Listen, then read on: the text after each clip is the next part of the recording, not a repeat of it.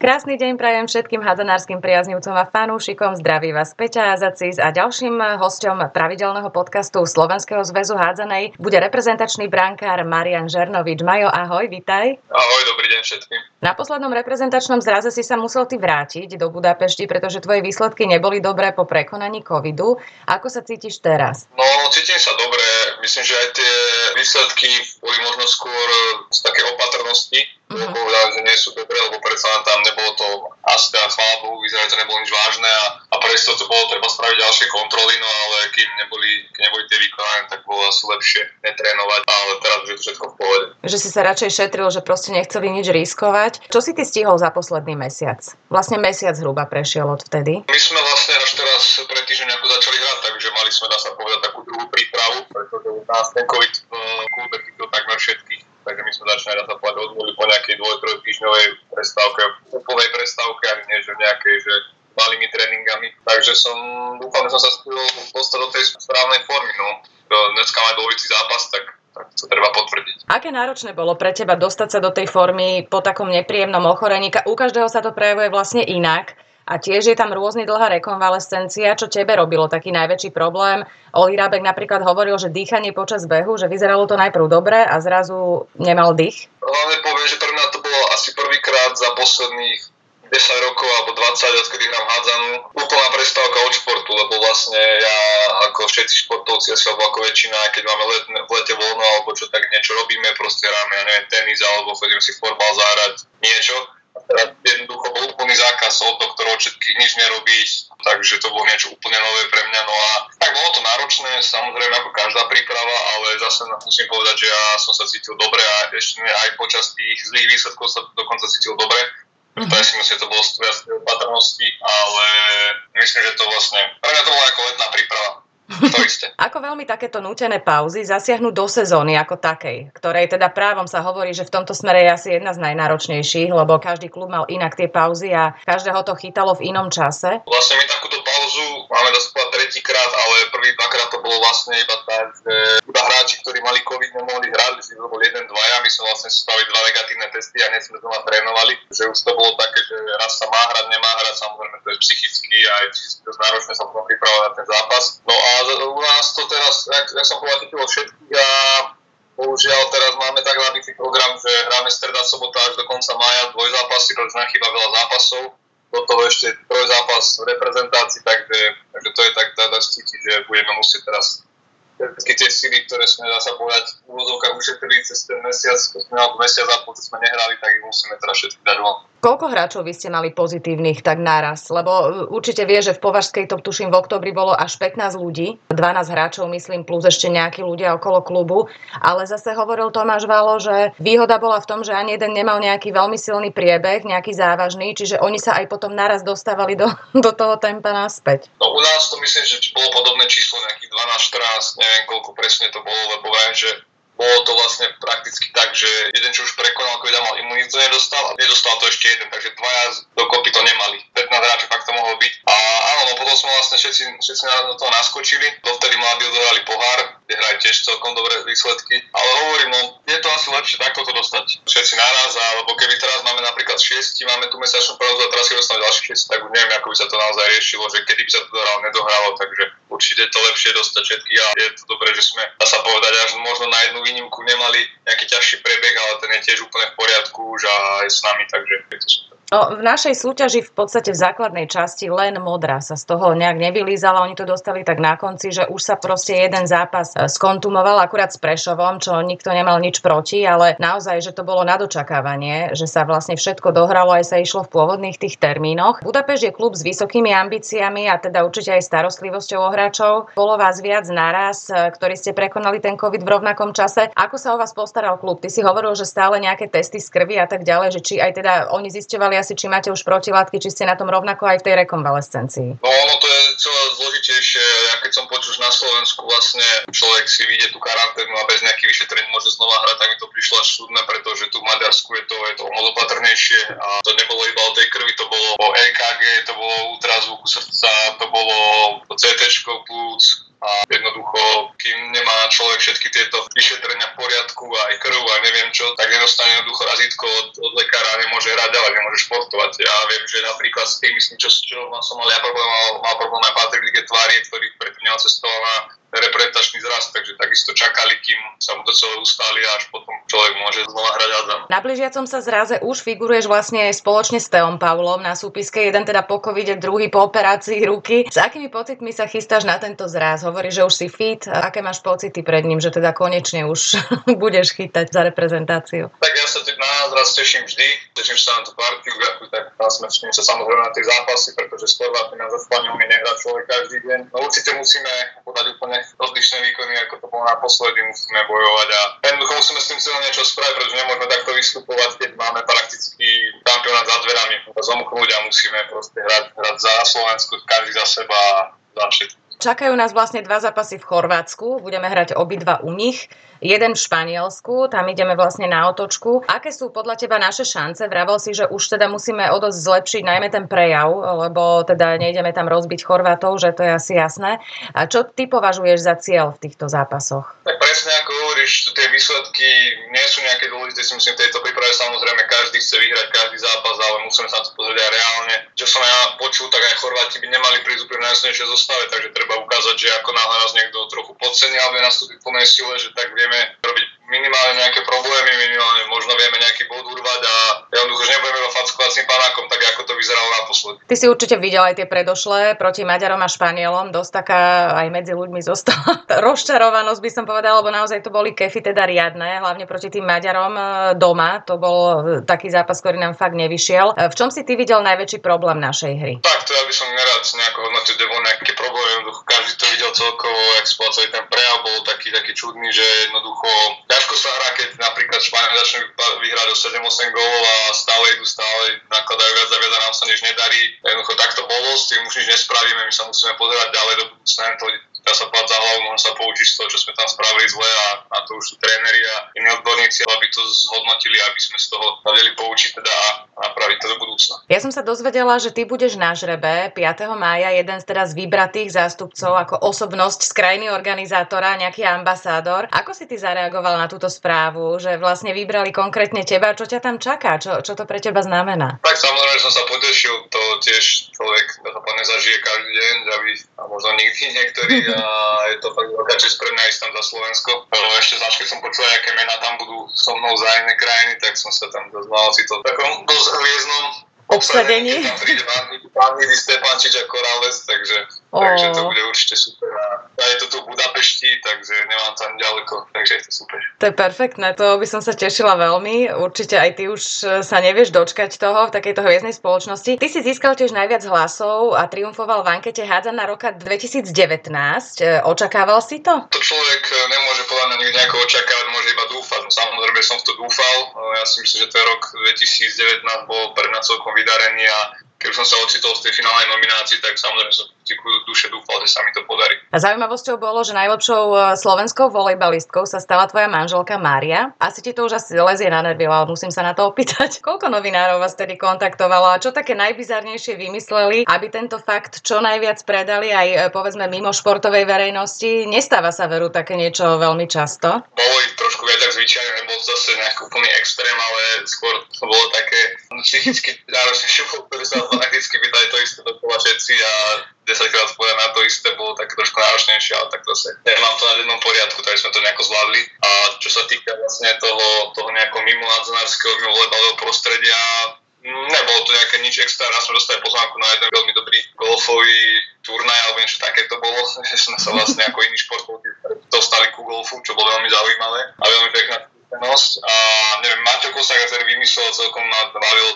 súťaž volejbal versus hádzaná, čo sme čo mám vlastne na Majka, tak to bolo tiež veľmi zaujímavé. Aha, to som videla, to bolo aj pekné. Vy ste sa ako vlastne zoznámili? Lebo väčšinou, keď sa takto ľudia z fachu zoznámia, tak nezoznámia sa pri tom fachu, ale paradoxne úplne niekde inde. Áno, tak Považská je malé mesto, malo nejaký športových odvetví, hádzaná, volejbal, tam bola vždy prepojená od základných škôl cez stredné, takže vlastne tie partie sa tam poznáme všetci navzájom. Tak to nejako vzniklo, nás sme sa poznali. Slovo dalo slovo.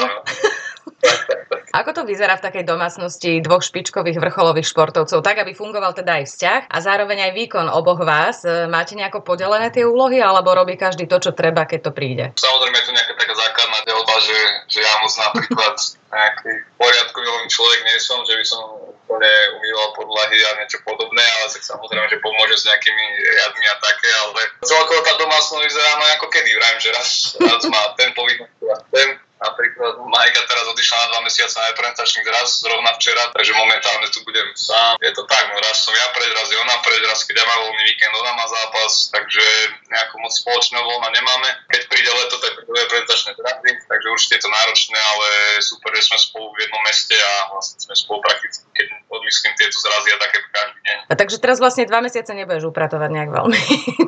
Ešte nie, rád idem na vraz na chvíľku, aj ja nebudem musieť upratať, lebo isto budú na mňa nátlaky, aby som to aspoň trochu upratal, ale však zase tak sa hecnem niekedy. No. Veľa športovcov si vyberá práve partnerky, ktoré sa výlučne teda starajú o to zázemie, hej, lebo aj to je veľmi dôležité, aby, aby ten športovec mal všetko vlastne upratané, nemyslím teraz domácnosť, neskôr o tú rodinu, deti. Čom je jednoduchšie a v čom náročnejšie žiť s partnerkou, ktorá sa tiež venuje niečomu, čo miluje naplno a je v tom aj dobrá? No jednoduchšie je to určite v tom, že tým pádom sto percent chápe všetko, čo sa týka reprezentačných zrov, toto, čo som spomínal, že nie sme možno až tak spolu, že niekedy jednoducho voľný víkend není, voľný víkend to je pre normálne pracujúcich ľudí, voľný víkend je, dá sa povedať, automatika určite nie vo všetkých prácach, ale teda veľmi často. Uh-huh. Dá sa povedať, že nejaké, nejaké karty sem tam, nejaké oddychy a jednoducho my nemôžeme prísť a povedať, že bereme si dovolenku a teraz neprídeme týždeň na tréningy a ideme niekam, takže preto to ona všetko chápe. No a samozrejme tiež chápe tie výkyvy nálady ako ja, tak ona mne sa,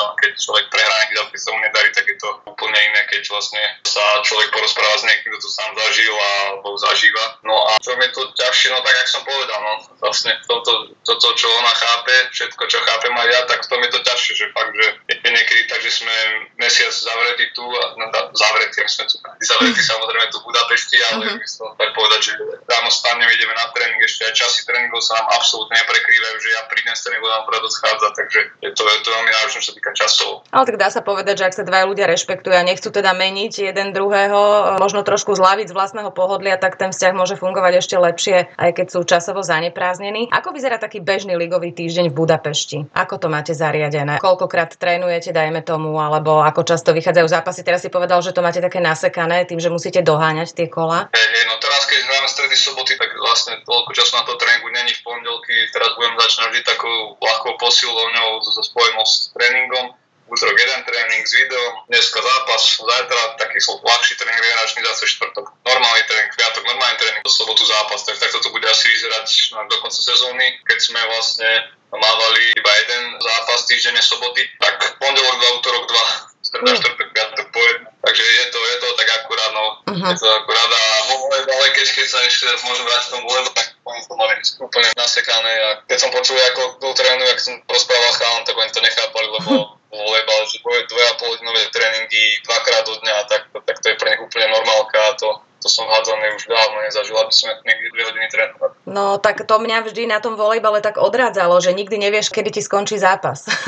Podľa toho, koľko setov sa bude hrať, oni musia vlastne tie dve hodiny byť pripravené, byť e, totálne tip-top. Áno, je to, je to úplne o niečom inom ten šport. No. Aké platia pravidlá v Maďarsku? Teda myslím v súvislosti s covidom, aj tam sa zastavil mládežnícky šport a tie prvoligové nižšie súťaže? Pokiaľ viem, tak druhá najvyššia maďarská sa hrala normálne ďalej. Mládežnícke súťaže sa nezastavili, všetci športovali ďalej, dá sa povedať, samozrejme, že tie hygienické veci a testy a neviem čo všetko, tak áno, tak tie boli potrebné. Viem, že aj teraz dokonca, keď sa zhoršila situácia, tak nejakú kategóriu stopli na nejaké dva týždne alebo nejaké kategórie. Ale čo sa týka nejakého úplného zákazu alebo niečo také, tak to nie, oni normálne trénovali a aj, aj hrávali súťažne. To môžeme zavidieť potichu, no to, to ma troška mrzí, lebo teda vieme, ako to bolo u nás. Maďarsko je vlastne prvou krajinou, v ktorej ty pôsobíš ako legionár. Samozrejme teda nie je prvý rok, už si tam dosť dlho, ale dovtedy si chytal len na Slovensku. Prečo si si ty vybral túto krajinu práve a v čom vnímaš najväčšie rozdiely v tom hádzanárskom prostredí, teraz myslím, ak by si to mal porovnať so Slovenskom? No ja som vtedy odísť do Slovenska, tak som mal, dá sa povedať, dve také pomoky, ktoré došli do takej fázy, že mohol zvažovať Španielsko, jedno Maďarsko a rozhodol som sa na základe veľa vecí Maďarsko, jednak e, má to veľmi Budapešť krásne mesto, silná liga, jednoducho ušlo z domu, vlastne žena si tu našla klub, takže, takže sme sa robili pre Budapešť. V čom vidíš tie najväčšie rozdiely v tom hádzanárskom no, prostredí? No to je úplne, to sa veľmi ťažko je porovnáva, alebo niečo také jednoducho. Tu keď sme išli na futbalový zápas a pozrieť, tak uh, ľudia sa zastavovali a fotili sa s Gabi Mančinom, s mojím spoluhráčom, vtedy tu sú hádzanári úplne v inom postavení ako na Slovensku. Sú jednoducho sa portové hviezdy, celkovo média, marketing a celý to profesionalizmus v, v kluboch je úplne, myslím, povedať na inej úrovni ako na Slovensku. Maďari si celkovo vážia tie tradičné športy, som si všimla, v ktorých dodnes vlastne patria k špičke. Hádzana tiež medzi ne patrí. Čo sme my tu zanedbali na Slovensku, ak teda nepočítame veľmi slabú podporu štátu, tam Maďari to majú troška inak, ako by ten šport u nás bol nejakou okrajovou záležitosťou? Ja si myslím, že celé to práve odtiaľ vychádza jednoducho. Uh-huh. Môžeme si hovoriť čo chceme, ale ten šport bez peňazí sa robí veľmi ťažko a keď tá podpora nepríde odtiaľ, tak sa to veľmi ťažko dobieha v nejakých iných sponzoringoch a podobne. To je základ, keď sú v tom peniaze, jednoducho deti majú svoje vzory, lebo keď vidia, ako ja neviem, napríklad si Banhity, keď príde na Ferrari na tréning, tak je to iné, keď my Slováci dojdeme na niečo, tak predsa tie to vidia ináč, vnímajú to ináč, že ježiš, tak to by som aj ja chcel raz žiť, alebo takýto dom mať, alebo toto, a preto musím hrať tú hádzanú, lebo aj kvôli peniazom samozrejme je to aj iné, ale hlavne tie vzory sa týmto vlastne tvoria z tých peniazí, dá sa povedať. To isté je infraštruktúra, oni si tu vybudovali akadémiu, kde vlastne zastrešujú tie deti a kde proste prídu tí najlepší z Maďarska, majú tam o všetko postavené. To krásne vybudované nové ihriska, poviem zo školou, takže celé od základov. Od základov by sme to mali trocha podchytiť, ale na to budeme samozrejme potrebovať väčšiu podporu štátu. Osobne ma veľmi potešilo, že práve s Maďarmi budeme organizovať najbližší šampionát Euro dvetisícdvadsaťdva. Ty si jeden teda z ambasádorov, cítiš už tú atmosféru blížiaceho sa podujatia, hovorí sa o ňom u našich susedov. Ako Maďari vlastne propagujú toto vrcholné podujatie? Už si zachytil niečo? Áno, Maďari už začali, už tu chodia nejaké reklamy, čo som videl. Viem, že už majú aj natáčať niečo s hádzanármi, s chalami, nejaké reklamy. Majú, myslím, že spôsobnú aplikáciu, ak teda si myslím, že to je spravené na to, aby fungovala aj cez majstrovstvá, kde si vlastne človek vyberá svoj tím na dané kolo a dostáva jednotlivé body za to ako nejakú súťaž pre fanúšikov. Áno, už to trošku rozbiehajú, už je to aj cítiť, aj samozrejme chodia okolo tej haly, čo sa, čo sa tu stáva, takže tam to cítim asi najviac, keď vidím, že ako, ako je to obrovská stavba a že čo to vlastne tí Maďari rozhodli spraviť kvôli tomu šampionátu, tak už to tu začína. Je to krása a hlavne hala je niečo, čo ostane aj po šampionáte, čiže určite sa to oplatí nejaké takéto veci robiť. Odborníci tvrdia, že post pivota a brankára máme v našom slovenskom tíme zahojený, čo sa týka našej reprezentácie. Čiže konkurencia je taká, že ešte niektorým sa aj neújde miesto v tej záverečnej nominácii. Súhlasíš a čím to podľa teba je, že tieto dva posty práve? Ja nemôžem povedať odborníkom a som rád, že sme teda nás ako brankárov označili, že teda sme zahojení, ako si povedala, no a tak tak to je, kto bude mať formu, kto bude hrať lepšie, tak ten sa tam dostane. Možno to nebudem ja, akože ja som si úplne stotožený s tým, že pokiaľ ja tú formu na to mať nebudem a nebudem podávať tie výkony, tak jednoducho tá konkurencia je tam veľmi silná a vôbec tam nemusím byť, takže je to určite veľká motivácia aj pre mňa, aj pre chalanov. My sme napríklad v Považskej mali podľa mňa veľmi dobré podmienky na trénovanie, na tú dobu aj na všetko, bolo niečo úžasné, že my sme mali milióny turnajov a neviem čo, a jednoducho ten brankár s tými skúsenosťami a všetkým naberá veľmi veľa.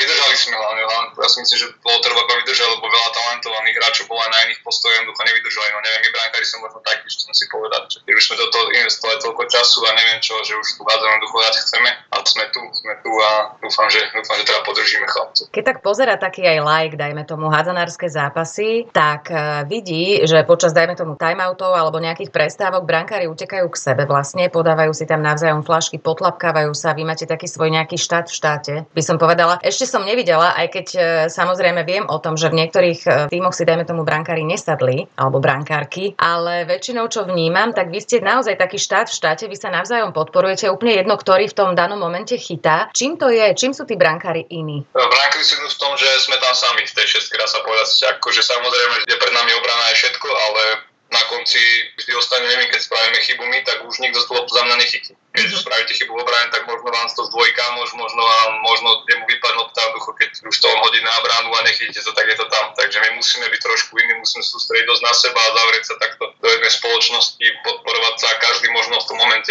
vidí niečo iné z lavičky a na ihrisku to vždy vyzerá inak, takže si snažíme pomôcť jeden druhému a, a o tom to je podľa mňa. Uh-huh, vyzeráte tak veľmi súdržne, tak pôsobíte. Prečo si sa ty rozhodol postaviť práve do tej hádzanárskej brány? Lebo taký bežný človek, keď vidí, čo tam na teba letí, tak rozhodne tam netúži stáť. Áno, to, to si povedzme na rovinu. Že niektorí tak krútia hlavou, pane Bože, veď oni nemajú tých hokejových, majú aspoň tie chrániče a všelijaké na tvár, prilby a neviem čo. Čo teda teba ako viedlo k tomu? No, ja musím povedať, že ja som sa nerozhodol, ja som bol určený, lebo ja som nechcel byť brankár. Ja som dokonca dozaj, dá sa povedať, protestoval proti tomu formu, že nechodil na tréningy, ako náhle som sa objavil v bráne. No a potom už som nejak zistil, že už na cesta nejde, že jednoducho bať vždy, keď prídem. A, lebo paradoxne myslím si, že veľa mladých chlapcov chcú byť práve brankári. A to prebiehalo tak, že prišli sme tam, do tej dohrany piati sa prihlásili, ja som to nebol a vždy povedal, že idem ja. Tak ja som to nechápal, prečo by som mal nejaké tam chcú ísť a ja nie. No a nakoniec vlastne tak vravím, že protesty nepomohli a keď už som teda pochopil, že keď chcem hrať hádzanú, tak to musí byť bráne, tak, tak som to akceptovala a mi to prischlo. No. A aký post si chcel hrávať, prezradíš? Alebo nemal si nejaký konkrétny určený? Tak to som vlastne aj to bol v prípravke, takže tam sa to ešte nejako až tak extra na posty nerozvyšovalo. Hoci kam chcel som dávať góly, proste ani ich dostávať, ale a tak teraz, keď sa robí bez brankára, tak som to má nejaký tam. Povedzme si rovno, že ty si, ty si bol zjav pre mňa. Ty si sa tam zrazu zjavil, bol si ešte veľmi mladý. Ale pôsobil si tak sebavedomo a pôsobil si tak ako vo vlastnom svete, aj ten postoj si mal iný ako všetci ostatní, ako teba nebolo možné si nevšimnúť. A vlastne potom som sa dozvedela, že ty si ešte veľmi mladý chalan, keď si vyhral talent roka. To bolo tuším dvetisícdesať, to mne sa tie roky už pletú, ale viem, že mal si vždy taký netypický, ty si od malička, alebo teda odkedy ťa postavili násilím, teda sme sa dozvedeli do tej brány, si zachoval ten vlastný štýl, alebo ťa niekto k nemu viedol, lebo ty máš taký netypický od začiatku. Aspoň čo si ja pamätám teda, tak v Považskej Bystrici to bolo vždy tak, že to je lopta a tu musíš chytiť a nesnažili sa nás nejako extra prerábať, jednoducho keď videli, že tú loptu nejako vieme chytiť, tak uh-huh. Samozrejme nejaké základy, nedvíhaj nohu z krídla, ruky hore a takéto, to, to, to bez debaty, to nás všetko naučili oni. Ale nikdy som nemal nejako, napríklad mužov už tie také klasické pravidla, že po ruke preťah, že jedna strana je brankárová, jedna blokov, tak to sme my absolútne neriešili, čo sa týka nejaké brankárske prípravy Považskej Bystrici, až myslím do nejakého staršieho dorastu, možno až tam potom povedali OK, už vieš chytať aj jednu aj druhú stranu, sa nejako naučil, tak teraz tu to budeš chytať vtedy, tu to vtedy, takže nechaj dá sa povedať ten rozvoj na nás, na našej fantázii, no a z tej mojej vyššie tento štýl nejaký, jak to tak môžem nazvať, je štýl. Je to štýl, je to veľmi zaujímavý štýl a ja by som z toho ako súperov hráč mala celkom rešpekt. Nedávno som robila podcast s Tomášom Valom a vyšlo nám z neho, že teda z Považskej sa odchádza do sveta iba veľmi ťažko, pretože je to hádzanárske mesto s neskutočným zázemím. Ako sa odchádzalo tebe z Považskej Bystrice? No ja som tam odchádzal ešte ako veľmi mladý a ja som tam odchádzal hlavne kvôli tomu, že bola veľká konkurencia na brankárskom poste a nejak som nedostával toľko príležitostí, koľko by som si predstavoval. Tam vtedy Laco Kovačin, Maťo Bielinu, všetko výborní brankári a ja ako mladý chalan, tak preto som s tom musel nejako vydobiť a oni už mali nejaké skúsenosti a niečo za sebou, takže vlastne to bola moja hlavná príčina môjho odchodu. Ja som došiel najprv na hostovanie do Lohovca s tým, že po roku sa uvidí čo ďalej a nakoniec teda som bol Lohovci strávil veľmi pekných päť a pol roka, uh-huh. Takže ne, nebolo to určite ľahké odísť od kamarátov a všetko aj, aj proste odísť z tej partie, čo je v Považskej a celkové, ako aj teda Tomáš Valo povedal z toho zázemia a celú tej atmosféry okolo tej Bystrice, lebo dá sa povedať, že Bystrica je hádzanárske mesto, tam čo sa týka nejakého hokeja, tak ostatné športy tam nejako sa nefunguje, keď futbal teraz ide do, do popredia znova trochu, takže bolo to určite ťažké, ale keď človek spraviť nejaký ďalší krok, tak som pochopil asi, že toto bude ten, ktorý, ktorý mňa môže pomôcť ďalej v mojej kariére. Ty si sledoval, mal si čas semifinálovú sériu Považská Košice Kroos. Čo hovoríš na ten hladký priebeh? Vlastne postúpili chalani do finále tri nula, úplne hladko. A najmä teda na Laca Kovačina v bráne, lebo ten bol vynikajúci, dostával Košičanov do zúfalstva a bol fakt neskutočný. Ešte pravdu povedať, sledoval som teda iba výsledkovo, možno som tam pár minút som stihol, lebo uh-huh. Však myslím aj tiež nejaké zápasy a tak, ale to, že Laco fantastická vôbec neprekvapuje, lebo ja, keď, som, keď sa mi aj podarí vidieť nejaký, nejaký zápas z Považskej hrať zo zubžia, bude tak jednoducho Laco vždy odchytá svoje a jeho štandard je podľa mňa veľmi, veľmi vysoko a podáva veľmi dobré výkony. Ja som veľmi rád, čo to Považskej podarilo, lebo samozrejme tú kauzu okolo Batia Hruščáka som, som videl a ako to, jak to celé trošku zatenilo tú, tú sériu. Uh-huh. Ale tak Považská si že ukázala, že, že kvalitatívne je lepšia a že si zaslúži do finálu. Aké dôležité a najmä teda výhodné je vychovávať si vlastných hráčov, to je filozofia Považskej Bystrice, vychovala ich neskutočne veľa a pokračuje v tom. A teda makať s tou mládežou dennodenne, lebo nie každému, povedzme si, rovno sa do toho chce. Ono je to hlavne beh na dlhú trať. Teraz uh, jednoducho je taký, nech sa povedať, že trend na Slovensku vydrží iba pár rokov, že jednoducho na pár rokov vyskočil Lovec, kde sme hrávali, dá sa povedať, európske poháre, druhé miesta, a teraz Lovec trošku upadol, to isté bolo so Šalou, že uh-huh. tiež mala niekoľko rokov a jednoducho je to taká dlhodobejšia práca, ten klub musí mať víziu na x rokov dopredu a nepovedať si, že ideme to nejako skúsiť spraviť. A teraz nech sa povedať, že Lovec nemá mládež alebo niečo také, samozrejme aj tam pracujú s mládežou, tiež teraz si odchovali niekoľko dobrých hráčov. A no, ale teším si, že to je iba tá prvá fáza, potom jak teda ten klub jednoducho teraz nie je trend predávať hráčov, teraz je trh takých plných hráčov, že klub ťažko zarobí na nejakom hráčovi, zvlášť ešte momentálne na Slovákovi, keďže nie sme asi zrovna nejak moc v kurze s tými našimi výsledkami. Jednoducho ešte by som povedal, že by k tomu trvalo dať taký druhý krok a vytvoriť tie podmienky na tých hráčov, aby áno, boli z nich dobrí hráči, ale aby to pokračovali aj v tom mužskom veku, aby mohli teraz venovať tie hádzané a, a nerobiť to tak, že potom tí chlapci sa musia rozhodnúť teda, že či sa na hádzanú úplne vykašľať, alebo robiť tak, že si poprzomajú nejakú robotu a predsa to už ten človek berie úplne našu hádzanú, keď to nemá ako úplnú prioritu a keď má ešte tú prácu pomedzi to príde unavený a, a jedno z druhých. Vy ste v Budapešti teraz v ktorej vlastnej fáze súťaže? Ako to s vami vyzerá? Na akej ste priečke? A dali ste si nejaké predsezónne ciele? Splní ich e, klub? Teraz je, dá sa povedať, klub e, alebo celá liga, že pre každý klub v inej fáze, lebo niekto má viac odohratých zápasov, niekto menej. My si myslím, že tí, čo máme najmenej, keďže sme aj teraz tú prestávku, sme asi šiesti, my sme šiesti momentálne a nejak, nejak, nejaké naši cieľe je piate miesto. Aj keď klub vlastne, čo týka vedenia, nám nedal absolútne žiadny, povedal, že proste, lebo posledné roky to bolo tak, že trošku tlačili na tie miesta, že do, do takého miesta treba slúdiť, do takého, do takého a teraz si povedali, že mm-hmm. máme bez nejakého tlaku a A myslím, že to není zle, no my stále to piate miesto môžeme uhrať a dneska máme dôležitý zápas. A máme piate miesto pre nás dôležité ako pre chlánov a pre sme vlastne my internet dali kvôli európskym súťažám, pretože zaručuje miestne kúpe aj pohári. Takže by sme si radi zahrali. Čo ťa čaká ešte do začiatku zrazu? Myslím, že v nedeľu sa už stretávate v Bratislave a na koho sa najviac tešíš? Ešte máme, ak som spomínal, dneska zápas. Lebo tu ďalší zápas, takže, takže ešte hlavu až tak úplne nie som na, na zraze, lebo ešte sa treba sústrediť tu. Ale samozrejme, takže nominačku je také, viem, kto príde a teším sa na chválu, na, na, na všetkých, na Bebyho, na, na Mareka Kovačika, na Maťa Briatku. Teším sa, že napríklad aj Mareko sa po dlhšej dobe uvidíme, ktorý vlastne vynechal tie posledné zrazy, takže verím, že vytvoríme dobrú partu. Ty máš nejaké predzápasové rituály? Lebo viem, že k niektorým hráčom ani nemám s mikrofónom ísť. Vedela som, že Rišo Štochlo má tie svoje počítanie krokov a jeden rok, druhý rok a neviem čo, že nemám ho vtedy vyrušovať. Určite sa musí brankár sústrediť pred zápasom. Ty máš aký svoj rituál? Máš nejaký taký? Vieš, ja som nič nejaké špeciálne nemám. Možno keď som bol mladší, som mával, ale nejak som potom na to prestával veriť na také, že že má stále to isté tričko alebo niečo podobné. Alebo spával som vždy pred zápasom ešte po obede, teraz to mám tak, že jednoducho počúvam telo, keď sa mi chce spať, tak pospím, keď nie, tak si nepospím. A ako som od toho celé upustil, lebo potom zase na to zamerať, že aha, že ja nedaj Boh, to tričko raz zabudnem a potom čo budem v hlave myslieť na to. Teraz čo? Takže nie, úplne som to dá sa padli pustila. Uh-huh. Sústredím sa iba na, na ten zápas. Čo sa tak zmenilo v priebehu tých rokov, hej? Že keby si mal teraz urobiť nejaký prierez, že čo si začal robiť, dajme tomu úplne inak. Čom si tak dozrel? Lebo človek dozrieva počas života, a nie teda iba v súkromí, ale aj v tom kariérnom živote.